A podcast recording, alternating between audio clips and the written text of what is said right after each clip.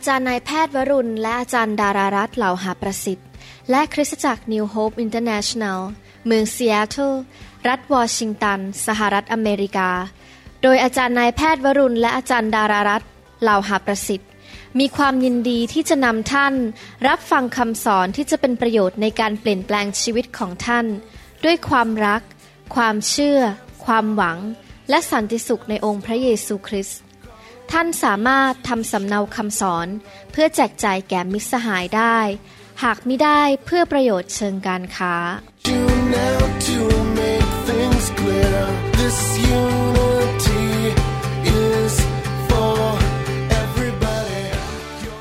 พระเจ้าอวยพรครับดีใจมากที่พี่น้องมาใช้เวลาในพระวจนะของพระเจ้าและขอพระวิญญาณบริสุทธิ์ทรงสอนพี่น้องช่วยพี่น้องให้เติบโตฝ่ายวิญญาณและเป็นผู้ที่มีชัยชนะเป็นผู้ที่ใช้การได้ในสายพระเนตรของพระเจ้าเป็นผู้ที่เป็นพระพรแก่คนมากมายขอพระเจ้าอวยพรพี่น้องและให้พี่น้องเป็นพระพรแก่นานาชาตินะครับวันนี้เราจะมาเรียนเรื่องเกี่ยวกับการผ่านการทดสอบในชีวิตนะครับในหนังสือยากอบบทที่1ข้อ12บอกว่าคนที่สู้ทนต่อการทดลองใจก็คือการทดสอบนั่นเองก็เป็นสุขก็คือมีพระพรเพราะเมื่อเขาผ่านการทดสอบแล้วเขาจะได้รับมงกุฎแห่งชีวิตที่พระเจ้าทรงสัญญาไว้กับคนทั้งหลายที่รักพระองค์พระคัมภีร์พูดในหนังสือภาษาอังกฤษบอกว่าคนที่สามารถยืนหยัดอยู่ได้เมื่อพบความยากลำบากและยืนหยัดในการทดสอบต่างๆที่ผ่านเข้ามาในชีวิตก็จะได้รับพระพรและได้รับมงกุฎงามจากพระเจ้าพี่น้องครับในชีวิตของเรานั้นพระเจ้าจะยอมให้เรานั้นผ่านการยากลำบากและการทดสอบต่างๆการทดสอบของการเชื่อฟังการทดสอบของเรื่องเวลาว่าเราจะเร่งพระเจ้าหรือเรายอมไปตามเวลาของพระเจ้าการทดสอบของการสัตย์ซื่อต่อสิ่งที่พระเจ้าเรียกให้เราทำการทดสอบแห่งการที่เรามีความจงรักภักดีพระเจ้าจะทดสอบเราในเรื่องต่างๆว่าเราผ่านไหมเพื่อแสดงว่าตัวเรานะเป็นใครถ้าเราไม่ผ่านการทดสอบเลยเราก็จะไม่รู้ว่าตัวเรานั้นเป็นคนที่สัตย์ซื่อจริงๆหรือเปล่าพระเจ้าจะยอมให้ความยากลำบากเข้ามาในชีวิตเพื่อจะได้ดูว่าเรานั้นเป็นที่ใช้การได้และพระเจ้าจะสามารถวางใจเราที่จะทำการยิ่งใหญ่ในอนาคตข้างหน้าสิ่งที่พระเจ้าจะเรียกให้เราทำหรือเปล่าในหนังสือพระคัมภีร์นั้นถ้าพี่น้องศึกษาพี่น้องจะพบว่าคนที่พระเจ้าใช้มากมายนั้นผ่านความยากลำบากและการทดสอบที่มาจากพระเจ้าและในที่สุดหลังจากเขาผ่านแล้วหลายปีพวกเขาเหล่านั้นก็ได้รับการเลื่อนขั้นได้รับการเจิมสูงขึ้นและทำการยิ่งใหญ่ถวายเกียรติแด่พระเจ้ามีผู้ชายคนหนึ่งในพระคัมภีร์ชื่อดาวิดนั้นถูกเจิมให้เป็นกษัตริย์องค์ต่อไปของประเทศอิสราเอลเขาถูกเจิมโดยผู้เผยพระวจนะซามูเอลเมื่อเขาอายุแค่17ปีหลังจากได้รับคำสัญญาจากพระเจ้าว่าจะเป็นกษัตริย์นั้นดาวิดนั้นไม่ได้ไปที่พระราชวังทันทีและถูกแต่งตั้งสวมมงกุฎบนศีรษะทันทีเขากลับไปดูแลฝูงแกะในทุ่งหญ้าให้แก่คุณพ่อต่อไปเขาถูกเจิมให้เป็นแต่เขายังไม่ได้ถูกแต่งตั้งให้เป็นเวลาของพระเจ้าไม่ใช่วันนั้นเมื่อเขาอายุ17ปีเขาต้องผ่านการทดสอบต่างๆเพื่อแสดงว่าเขาเป็นคนที่สัตย์ซื่อในการดูแลแกะของคุณพ่อของเขาเขาต้องผ่านการทดสอบในการต่อสู้กับโกไลแอทว่าเขาเป็นคนที่มีความเชื่อและวางใจในพระเจ้าแล้วก็ผ่านการทดสอบเหล่านี้ในการที่จะเป็นผู้รับใช้ของกษัตริย์ซาอูลถึงแม้ว่ากษัตริย์ซาอูลนั้นอิจฉาเขาเกลียดเขาและพยายามจะฆ่าทำลายชีวิตของเขาก็ตามแต่เขาก็ผ่านการทดสอบที่ไม่ไปทำร้ายกษัตริย์ซาอูลผู้ได้รับการเจิมมาจากพระเจ้าในสวรรค์1ซามูเอลบทที่16ข้อ 13-19 บอกว่าซามูเอลจึงนำเขาสัตว์ที่มีน้ำมันเจิมเขาก็คือดาวิดไว้ท่ามกลางพวกพี่ชายของเขาและพระวิญญาณของพระยาห์เวห์ทรงสวมทับดาวิดตั้งแต่วันนั้นเป็นต้นไปและซามูเอลก็ลุกขึ้นกลับไปรามาพระวิญญาณของพระยาห์เวห์ทรงละจากซาอูลและวิญญาณชั่วจากพระยาห์เวห์ที่จริงไม่ได้มาจากพระยาห์เวห์หรอกครับพระยาห์เวห์อนุญาตให้วิญญาณชั่วก็ทรมานซาอูลและพวกมหาดเล็กข ของซาอูลทูลว่าดูเถิดวิญญาณชั่วจากพระเจ้ากำลังทรมานพระองค์อยู่ขอเจ้านายของพวกข้าพระบาทจงบัญชาพวกผู้รับใช้ของฝ่าพระบาทที่อยู่เฉพาะพระพักฝ่าพระบาทให้หาคนที่มีฝีมือในการดีดพิณและเมื่อวิญญาณชั่วจากพระเจ้ามาเหนือฝ่าพระบาทก็ให้เขาดีดพิณแล้วฝ่าพระบาทจะดีขึ้นซาอูลจึงรับสั่งพวกผู้รับใช้ของพระองค์ว่าจงไปหาชายคนหนึ่งที่ดีดพิณได้ดีก็คือมีการเจิมนั่นเองมาให้เรานำเขามาหาเราคนหนึ่งในพวกชายหนุ่มทูลว่าดูเถิดข้าพระบาทเห็นบุตรคนหนึ่งของเจสสีชาวเบธเลเฮมเป็นผู้มีฝีมือในการดีดพิณเป็นคนกล้าหาญเป็นนักรบพูดเก่งเป็นคนมีหน้าตาดีและพระยาเวห์สถิตกับเขาเพราะฉะนั้นซาอูลจึงส่งพวกผู้สื่อสารไปยังเจสสีกล่าวว่าจงส่งดาวิดบุตรของท่านผู้อยู่กับแกะนั้นมาหาเราพี่น้องดาวิดถูกเรียกให้ไปรับใช้ซาอูลไปดีดพิณเพื่อขับผีออกจากซาอูลแต่ว่าซาอูลนั้นอิจฉาเขาอยากจะเข็นฆ่าเขาดาวิดไม่ได้เข้าไปในพระราชวังและเป็นกษัตริย์ทันทีหลังจากถูกเจิมเขาเข้าไปเป็นผู้รับใช้แต่ว่าต่อมาเขาได้เป็นกษัตริย์ตอนอายุ37ปีพระเจ้าทดสอบดาวิดเป็นเวลา20ปีผมเชื่อว่าพี่น้องบางคนนะครับคงไม่รอ20ปีฉันเดินเข้าไปในโบสถ์ฉันจะต้องถูกแต่งตั้งเป็นนักเทศน์จับไมโครโฟนภายใน1วันภายใน5เดือนภายใน3ปี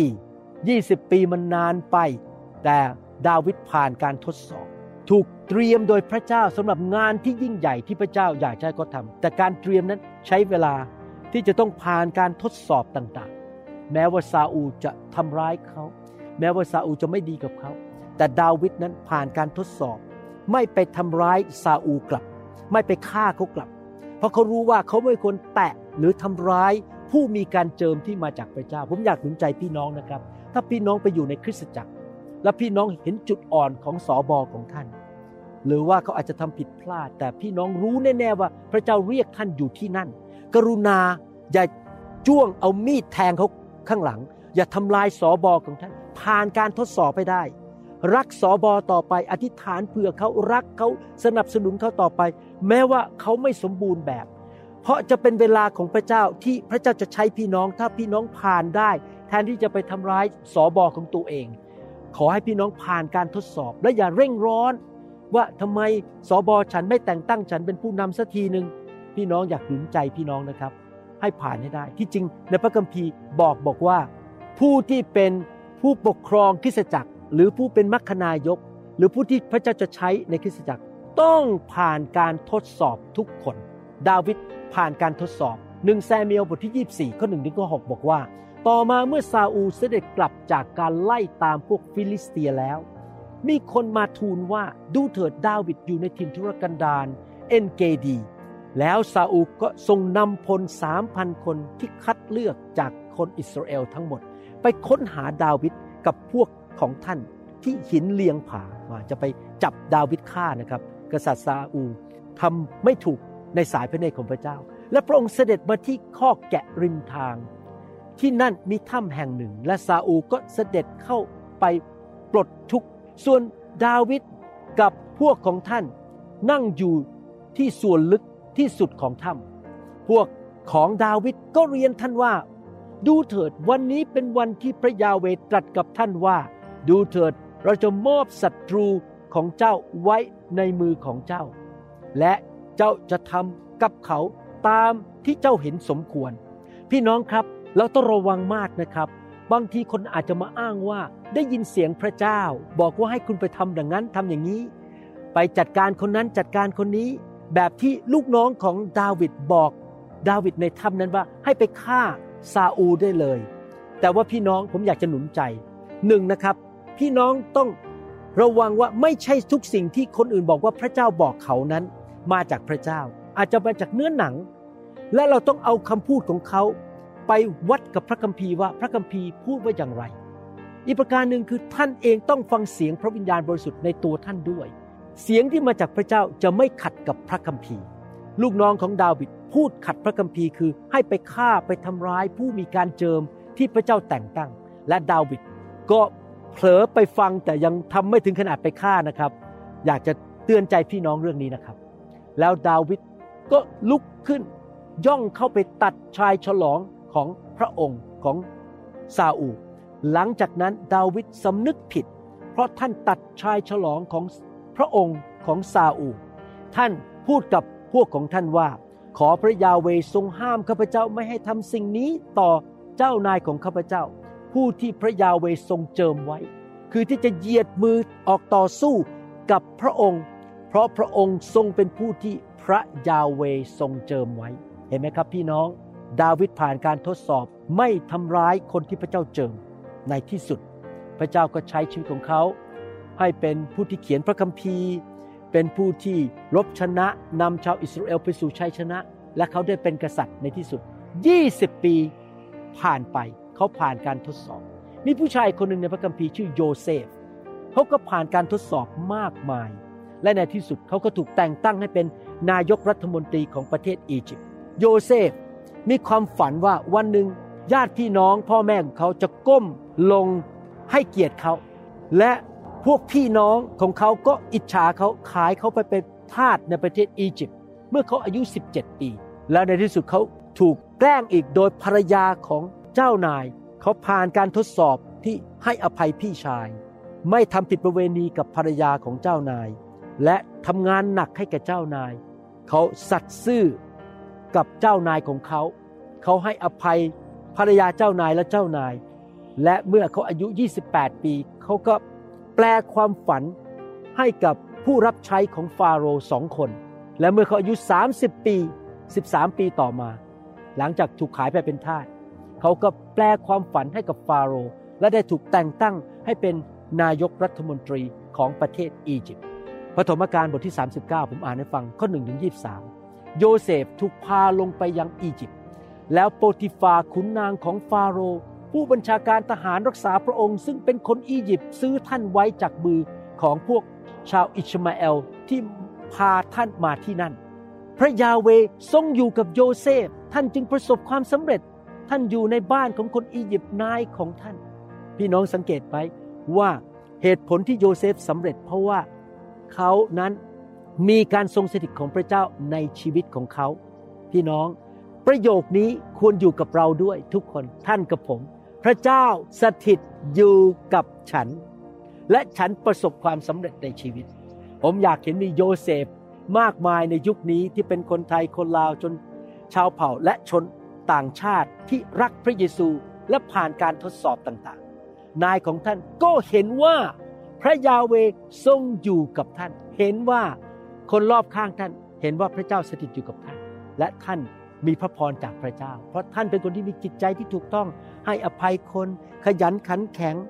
พี่น้องอาจจะทำงานในบริษัทนะครับแล้วเจ้านายให้เงินเดือนไม่เยอะท่านอาจจะรู้สึกว่าถูกเอาเปรียบเอารัดแต่ท่านต้องตัดสินใจนะแม้ว่าเจ้านายไม่เห็นว่าท่านทำงานหนักและเขาไม่ยุติธรรมต่อท่านแต่ว่าพระเจ้าเห็นว่าท่านทำงานหนักสัตย์ซื่อไม่ขโมยเวลาไม่เอาเวลางานไปนั่งเล่น Facebook ไปทำเรื่องส่วนตัวท่านทำงานหนักเอาจริงเอาจังพระเจ้าสถิตอยู่กับท่านและในที่สุดนะครับพระเจ้าจะอวยพรท่านผ่านผู้ที่เป็นเจ้านายของท่านหรือเลื่อนท่านไปมีงานใหม่ที่เจริญรุ่งเรืองกว่าเดิมและพระยาห์เวห์ทรงให้การงานทุกอย่างที่มือท่านทำสำเร็จใครล่ะครับเป็นผู้ประทานความสำเร็จให้แก่ท่านไม่ใช่มนุษย์ครับพระเจ้าแต่ท่านต้องมีหัวใจที่ถูกต้องและเป็นคนที่สัตย์ซื่อผ่านการทดสอบหัวใจมั่นคงอย่าโกงเวลาเจ้านายอย่าขี้เกียจนะครับเอาจริงเอาจังทำงานเหมือนกับทำงานให้กับพระเจ้าพระคัมภีร์สอนบอกว่าเราทำทุกอย่างนะครับทำเหมือนกับทำให้แก่พระเจ้าโยเซฟเป็นที่โปรดปรานของนายและท่านรับใช้นายก็ตั้งให้ท่านเป็นผู้ดูแลบ้านและมอบทุกสิ่งที่เขามีไว้ในมือของโยเซฟตั้งแต่โปติฟาตั้งโยเซฟเป็นผู้ดูแลบ้านและทุกสิ่งที่เขามีแล้วพระยาห์เวห์ก็ทรงอวยพรแก่ครอบครัวของคนอียิปต์นั้นเพราะเห็นแก่โยเซฟและพระพรของพระยาห์เวห์มาเหนือทุกสิ่งซึ่งเขามีทั้งในบ้านและในนาโอ้โหผมชอบจังเลยเราไปที่ไหนก็เป็นพระพรกับคนรอบข้างของเราเพ ราะพระเจ้าอวยพรเราและผ่านชื่อของเราออกไปอวยพรคนอื่นผมอยากให้พี่น้องเป็นคนอย่างนั้นบ้างจังเลยครับผมอยากจะเป็นเหมือนโยเซฟเหมือนกันแต่ว่าผมต้องมีหัวใจที่ถูกต้องพี่น้องต้องมีหัวใจที่ถูกต้องและพี่น้องต้องผ่านการทดสอบรักษาใจสัตย์ซื่อกับพระเจ้าจิตใจที่มั่นคงที่เชื่อฟังพระเจ้าอยู่เพื่อพระเจ้าให้เกียรติพระเจ้าทำสิ่งทุกอย่างอย่างดียอดเยี่ยมให้แก่พระเจ้าและแก่เจ้านายและคนรอบข้างของท่านไม่ใช่คนขี้เกียจคนที่เอาเปรียบระบบเอาเปรียบรัฐบาลเอาเปรียบที่ทำงานนะครับเขามอบของทุกอย่างของเขาไว้ในความดูแลของโยเซฟเมื่อมีท่านแล้วเขาก็ไม่ได้เอาใจใส่ในสิ่งใดเลยเว้นแต่อาหารที่เขารับประทานโยเซฟนี่ขยันมากเจ้านายสบายเลยไม่ต้องทำอะไรเพราะว่าไว้ใจได้เพราะเขาเป็นคนสัตย์ซื่อเขาเป็นคนที่ทำงานหนักเอาจริงเอาจังโยเซฟนั้นรูปร่างหน้าตาดีอยู่มาภายหลังภรรยาของนายจ้องมองโยเซฟและชวนว่ามานอนกับฉันเถิดแต่ท่านปฏิเสธและตอบภรรยาของนายว่านี่เขาผ่านการทดสอบอีกแล้วนะครับแทนที่จะหักหลังเจ้านายและไปมีชู้กับภรรยาเขาไม่เอาเขาเชื่อฟังพระเจ้าไม่ทำการชั่วนายก็ไม่ได้ห่วงสิ่งใดซึ่งอยู่ในบ้านเรือนนายได้มอบทุกอย่างที่มีอยู่ไว้ในมือข้าพเจ้าในบ้านนี้นายก็ไม่ใหญ่กว่าข้าพเจ้านายไม่ได้หวงสิ่งใดจากข้าพเจ้าเว้นแต่ตัวท่านก็คือภรรยาเพราะเป็นภรรยาของนายข้าพเจ้าจะทำความชั่วร้ายใหญ่หลวงนี้และทำบาปต่อพระเจ้าอย่างไรได้เห็นไหมครับพี่น้องโยเซฟบอกว่าถ้าทำผิดประเวณีก็คือทำบาปต่อเจ้านายที่ดีต่อเขาและทำบาปต่อพระเจ้าแม้นางชวนโยเซฟวันแล้ววันเล่า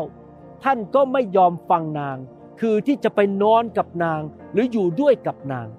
วันหนึ่งท่านเข้าไปในบ้านเพื่อทำงานของท่านไม่มีชายประจำบ้านคนใดอยู่ในนั้นนางก็คว้าผ้าพันตัวของท่านไว้แล้วพูดว่ามานอนกับฉันเถิดแต่ท่านทิ้งผ้าพันตัวไว้ในมือนางหนีออกไปข้างนอกวิ่งหนีเลยครับขอไม่เกี่ยวข้องขอไม่อยู่ในบาปผ่านการทดสอบเมื่อนางเห็นว่าท่านทิ้งผ้าพันตัวไว้ในมือของนางหนีไปข้างนอกแล้วนางก็ร้องเรียกพวกผู้ชายประจำบ้านของนางมาบอกว่าตอนนี้นางแก้แค้นแล้วครับไม่พอใจโยเซฟดูสินายเอาคนฮีบรูมาเพื่อเหยียดหยามพวกเรามันเข้ามาหาจะนอนกับฉันโกหกด้วยครับใส่ร้ายโยเซฟอย่างหน้าตาเฉยเลยแต่ฉันร้องเสียงดังเมื่อมันได้ยินฉันส่งเสียงร้องขึ้นมันก็ทิ้งผ้าพันตัวไว้กับฉันหนีออกไปข้างนอกแล้วนางก็เก็บผ้าพันตัวไว้ใกล้ตัวจนนายของท่านกลับมาบ้านโกหกนะครับใส่ร้ายโยเซฟโยเซฟต้องผ่านการทดสอบนี้ให้ได้ไม่แก้แค้นกลับไม่โจมตีกลับไม่หาเรื่องกลับให้อภัยและพึ่งพาวางใจในพระคุณและความรักของพระเจ้าเมื่อนายของท่านได้ฟังคำบอกเล่าของภรรยาว่าทาสของท่านทำกับฉันดังนั้นก็โกรธนักจึงเอาโยเซฟไปไว้ในคุกที่ขังนักโทษหลวงท่านก็ถูกขังไว้ที่นั่นแต่ว่าพระยาเวห์แต่ว่าผมชอบคำนี้ไม่ว่าอะไรจะเกิดขึ้นกับพี่น้องนะครับถ้าพี่น้องผ่านการทดสอบรักษาใจเชื่อฟังพระเจ้าอย่าทำบาปสัตย์ซื่อต่อพระเจ้าและคนรอบข้างอย่าแก้แค้นพระยาเวห์ทรงอยู่กับโยเซฟพระเจ้าจะสถิตอยู่กับท่านทรงสำแดงความรักมั่นคงต่อท่านและทรงให้พัสดีโปรดปรานท่านพัสดีก็มอบนักโทษทั้งหมดในเรือนจำไว้ในความดูแลของโยเซฟการงานที่ทำในที่นั้นทุกอย่างโยเซฟเป็นผู้ทำโยเซฟยังผ่านการทดสอบอีกคือแทนที่จะโกรธเจ้านายเข้าไปในคุกก็นินทาด่าโปติฟากับภรรยาไปเล่าให้คนฟังเขาปิดปากเงียบเขาไม่ทำร้ายใครทั้งนั้นและเขาก็ยังทำงานหนักในคุกนั้นด้วยพัสดีไม่ต้องดูการงานทุกอย่างที่โยเซฟดูแลเพราะพระยาเวห์ทรงอยู่กับท่านโอ้โหประโยคนี้พูดซ้ำแล้วซ้ำอีกพระยาเวห์ทรงอยู่กับท่านพระยาเวห์ทรงอยู่กับท่านผมขออธิษฐานให้สิ่งนี้เกิดขึ้นกับพี่น้องและผมนะครับพระยาเวห์ทรงสถิตอยู่กับเราการเจิมอยู่กับเราเราผ่านการทดสอบและพระยาเวห์ก็ทรงทำให้สิ่งที่ท่านทำนั้นสำเร็จพี่น้องครับในชีวิตของท่านพระเจ้าอาจจะเรียกให้ท่านทำบางสิ่งบางอย่างพระเจ้ามีแผนการสำหรับชีวิตของท่านท่านรู้ว่าอนาคตของท่านพระเจ้าจะให้ท่านเป็นเจ้าของบริษัทที่ เจริญรุ่งเรืองและเป็นพระพรแก่พระกิตติคุณหรือท่านอาจจะเป็นผู้นำในคริสตจักรหรือเป็นนักเทศน์หรือเป็นนักประกาศอะไรก็ตามหรือพระเจ้าเรียกให้ท่านเป็นภรรยาที่ดีที่จะสร้างครอบครัวที่รักพระเจ้าเมื่อท่านประสบปัญหาความยากลำบากการทดสอบอย่าท้อใจอย่าเลิกลาเพราะสิ่งต่างๆที่เกิดขึ้นเหล่านั้นในชีวิตของท่านให้ท่านผ่านการทดสอบนั้นเป็นขบวนการแห่งการเตรียมชีวิตของท่านที่ท่านจะไปถึงวันนั้นให้ได้ที่ท่านจะสำเร็จในสิ่งที่พระเจ้าเรียกให้ท่านทำเป็นการเตรียมชีวิตของท่านให้ท่านเป็นคนที่พระเจ้าใช้การได้พระเจ้าไว้ใจและพระเจ้าจะเจิมท่านมากขึ้นถ้าท่านรักษาท่าทีในใจให้ถูกต้องอยู่ตลอดเวลาไม่ว่าท่านจะประสบความยากลำบากอะไรในชีวิตไม่ว่าท่านจะประสบความล้มเหลวหรือความผิดหวังอะไรก็ตามหรือถูกแกล้งถูกใส่ร้ายหรือว่าสิ่งที่ท่านคิดว่ามันจะไปแล้วภายใน3วันแต่มันเชื่องช้าไปเป็นเวลา3ปีผมอยากจะหนุนใจสิ่งเหล่านี้ทั้งหมดที่เกิดขึ้นถ้าท่านผ่านได้ที่จริงแล้วเป็นตัวทดสอบที่จะทำให้ท่านเข้มแข็งขึ้นพัฒนาลักษณะชีวิตของท่านให้เป็นเหมือนพระเยซูคริสต์มากขึ้นและท่านจะเติบโตขึ้นมีการเจิมสูงขึ้นเพื่อท่านจะทำงานที่ยิ่งใหญ่ในอนาคตได้ท่านจะไม่เป็นเด็กอีกต่อไปท่านจะเป็นผู้ใหญ่ในพระคริสต์ท่านต้องผ่านการทดสอบเหล่านั้นเพื่อเตรียมตัวชีวิตของท่านสำหรับการยิ่งใหญ่ในอนาคตผมเชื่อว่าพี่น้องจะเป็นคนนั้นแหละครับที่พี่น้องจะตัดสินใจรักษาชีวิตให้ถูกต้อง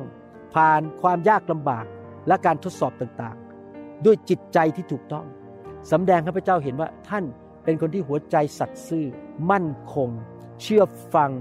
เลือกในสิ่งที่ถูกต้องไม่เลือกทำผิดไม่โจมตีผู้นำไม่โจมตีเจ้านาย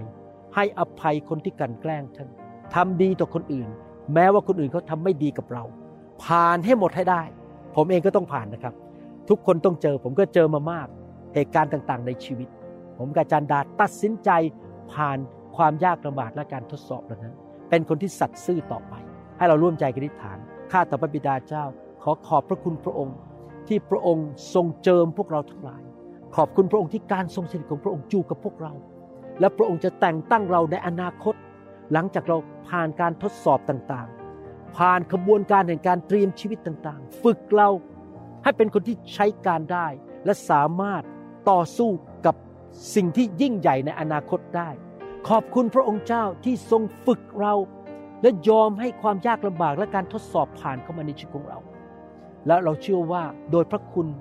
ความรักของพระองค์พระองค์จะให้จิตใจใหม่กับเราช่วยให้เราผ่านการทดสอบเหล่านั้นและในที่สุดเราจะไปถึงเส้นชัยไปถึงจุดหมายปลายทางที่พระองค์ทรงเตรียมไว้ให้กับเราเราขอฝากชีวิตไว้กับพระองค์เราขอเป็นเหมือนดาวิดที่ผ่านการทดสอบเหมือนโยเซฟเราขอพึ่งฤทธิ์เดชของพระวิญญาณขอพระองค์เตือนใจเราถ้าเราเริ่มตัดสินใจผิดเริ่มทำในสิ่งที่ผิดและจะล้มเหลวในการทดสอบไม่สอบผ่านขอพระเจ้าช่วยเราให้สอบผ่านในทุกเรื่องแม้ว่าเราจะต้องเจ็บปวดในชีวิตอาจจะรู้สึกว่ามันไม่ยุติธรรมแต่เราจะสอบผ่านให้ได้ในพระนามพระเยซูเอเมนเอเมนสรรเสริญพระเจ้าขอบพระคุณมากครับที่ฟังคำสอนนี้จนจบนะครับผมเชื่อว่าพี่น้องเป็นคนนั้นแหละครับที่พระเจ้าสถิตอยู่ด้วยไม่ว่าพี่น้องไปที่ไหนพระเจ้าอวยพรงานของมือของท่านท่านจะมีความสำเร็จและนำความสำเร็จไปที่คริสตจักรนั้นที่บริษัทนั้นทุกที่ที่พี่น้องไปพี่น้องจะนำความเจริญรุ่งเรืองไปที่นั่นและพี่น้องจะผ่านการทดสอบทุกอย่างในนามพระเยซูนะครับเอเมนครับขอบคุณครับเราหวังเป็นอย่างยิ่งว่าคำสอนนี้จะเป็นพระพรต่อชีวิตส่วนตัวและงานรับใช้ของท่านหากท่านต้องการข้อมูลเพิ่มเติมเกี่ยวกับคริสตจักรของเราหรือข้อมูลเกี่ยวกับคำสอนในชุดอื่นๆกรุณาติดต่อเราได้ที่หมายเลขโทรศัพท์206-275-1042 หรือ086-688-9940ในประเทศไทยหรือท่านยังสามารถรับฟังดาวน์โหลดคำเทศนาได้เองผ่านทางพอดแคสต์ด้วย iTunes เข้าไปดูวิธีการได้ที่เว็บไซต์ www.newhic.org หรือเขียนจดหมายมายัง New Hope International Church 10808 South East 28 Street Bellevue, Washington 98004 สหรัฐอเมริกาหรือท่านสามารถดาวน์โหลดแอปของ New Hope International Church ใน Android Phone หรือ iPhone หรือท่านอาจฟังคำสอนได้ใน www.soundcloud.com โดยพิมพ์ชื่อวรุณ ลาวหประสิทธิ์หรือในเว็บไซต์ www.warunrevival.org หรือใน New Hope International Church YouTube Channel